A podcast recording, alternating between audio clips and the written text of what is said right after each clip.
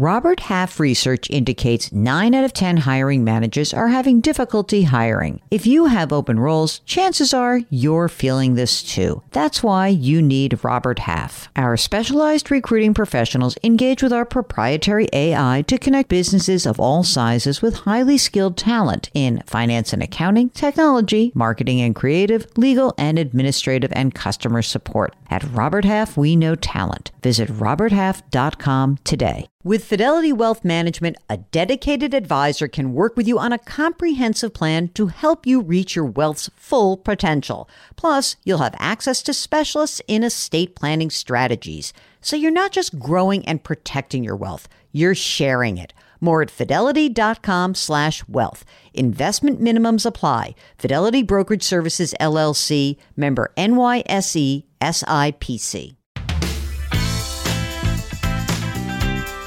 Welcome to the Jill on Money podcast. It's Saturday, March 27th. For those of you preparing, I wish you a very happy Passover. Zisin Pesach. I hope I pronounced that the right way. So, any Jewish listeners who would like to correct that or Hebrew speakers, help me out there. Girl needs some help.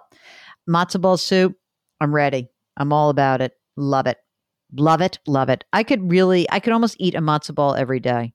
Wonder what that would do for my health. I think it would keep a lot of germs away. Anyway, if you've got a financial question, this is the correct podcast for you because we like to answer anything that's on your mind. It has to do with money, hopefully, but I mean, anything else, maybe it's a career question. I've been really interested in hearing about some career questions lately from folks who are reconsidering what their direction is after COVID. So if you've got a financial question of any sort, send us an email, ask Jill at jillonmoney.com. If you're on our website, if you're on the jillonmoney.com website, you can click the contact button. It's right there for you. We'll get that as well. Don't forget to tell us if you would like to appear on the program. We are able to do that right now. And that is what Ashley did. Ashley is joining us from Florida. Welcome, Ashley. Hi, Jill. I um I have a couple of questions about some retirement items. Okay. Um, and I'll just jump right into them. Do it. Okay, so I feel like I'm over diversified in my retirement. I have a government TSP because I'm military. Okay. I have a Roth IRA. I have a traditional IRA, which I'm currently using because I have to do backdoor IRA based on my husband and I's income. Mm-hmm. And I also have a Roth annuity. What do you mean a Roth annuity? You mean you have a Roth IRA that's invested in an annuity? Yes, ma'am. Okay. I love that you call me ma'am, but you have to stop that right now. Okay. It makes me feel super old. Um, okay. So, Ashley, you said you're married. I caught that bit. What else is going on in your financial life? How old are you? I'm 30. And your spouse? He's 31. Both military? No, he's a civilian engineer. Okay. And how many years have you been in the military so far? Nine. Is it 10 years that you have to that satisfy some pension requirements or is it some other benchmark? No, it's 20. Oh, 20. It's Yeah. all or none. If you make it to 20, you get your pension, and if you don't make it to 20, you don't get anything. And what's your plan?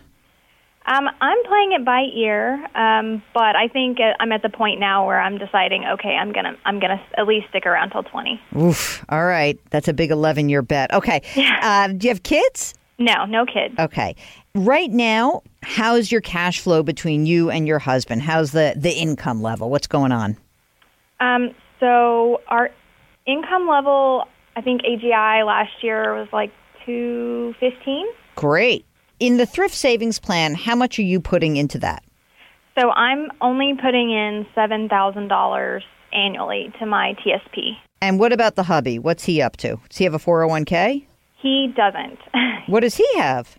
he actually just has some stock options. He's been lucky enough to get in with um, some tech companies. Um, so he worked at SpaceX previously, and um, now he's at like another space startup company.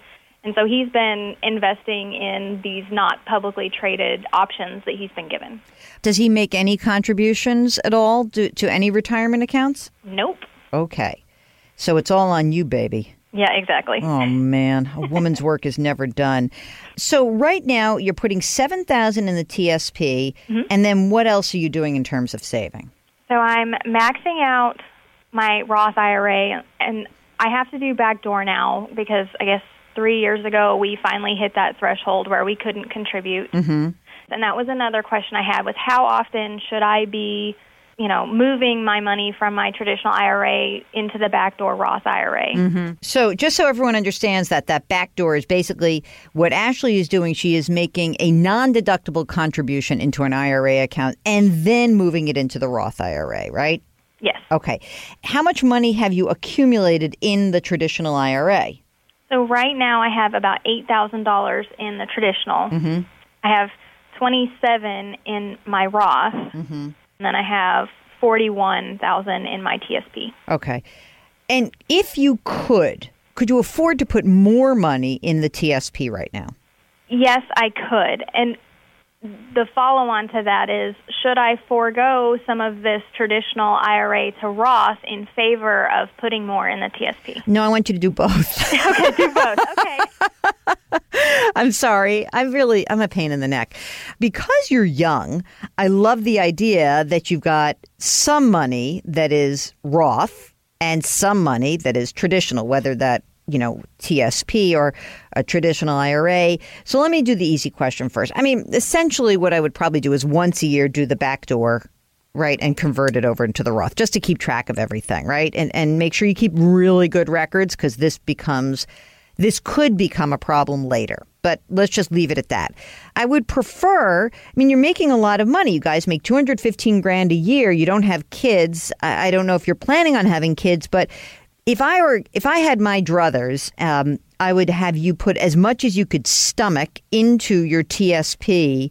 So I don't know if that would be 10 or 12 grand a year. I don't know what you can afford based on your lifestyle. I would prefer, if you're going to pull back on anything, I would tell, tell your husband to say, look, don't be buying all this private nonsensical stock over here. You can do some of that, but let's put more money into the TSP.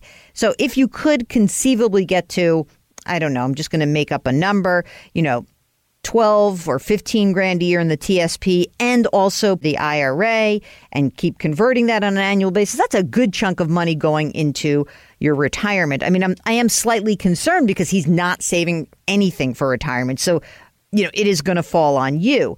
Maybe he'll hit it big on one of these investments, but of your overall investing, okay, if you look at your big picture and you say, you know, how much money should we take and allocate to a flyer on a a potential upside in one of these little companies for whom he works, I would say, you know, maybe 10% of your total. So if you have 60 or $70,000 saved right now, you know, I really wouldn't feel real good about him having more than say $7,000 that's invested in something that may or may not turn out to be a huge investment. So that's my two cents on that.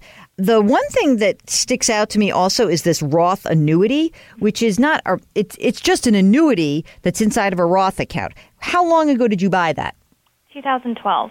I want you to check to see when the surrender charges for that annuity go away. Meaning that usually when you buy an annuity, you give a chunk of money over to an insurance company and that money is deferred and it grows, it grows, it grows. And then when you take it out, there's no tax due.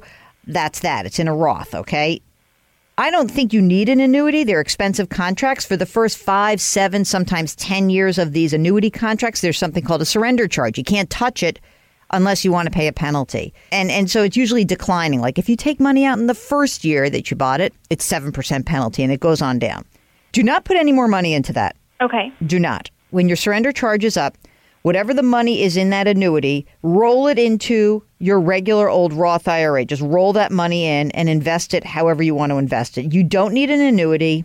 Annuities are expensive Okay. and you're too young and the cost is silly and it's just you already have a retirement account. So I wouldn't do that. Okay. The only change to this plan that I see would be if you said, uh, we want to buy a big house, we want to have a kid. If you need to accumulate some cash for some reason, then you would maybe pull back on the total amount of money that you're investing into retirement. But save for that while you have the money. I would really try to make a big pitch to max out your retirement account to the extent you possibly can based on your cash flow. Okay, if you want to come on the air with us, we want you. All you have to do, send us an email, tell us what your question is, but don't forget to let us know whether or not you'd be willing to join us. Got to be a little brave. Don't worry, you can always change your name, change your city. It's like creating an alter ego. It's kind of fun. We are very grateful that you have joined us today. We hope you have a great Saturday, and we'll talk to you tomorrow. Don't forget to wash your hands, wear your masks, maintain your physical distancing, and put your hands metaphorically on someone's back. Thanks for listening.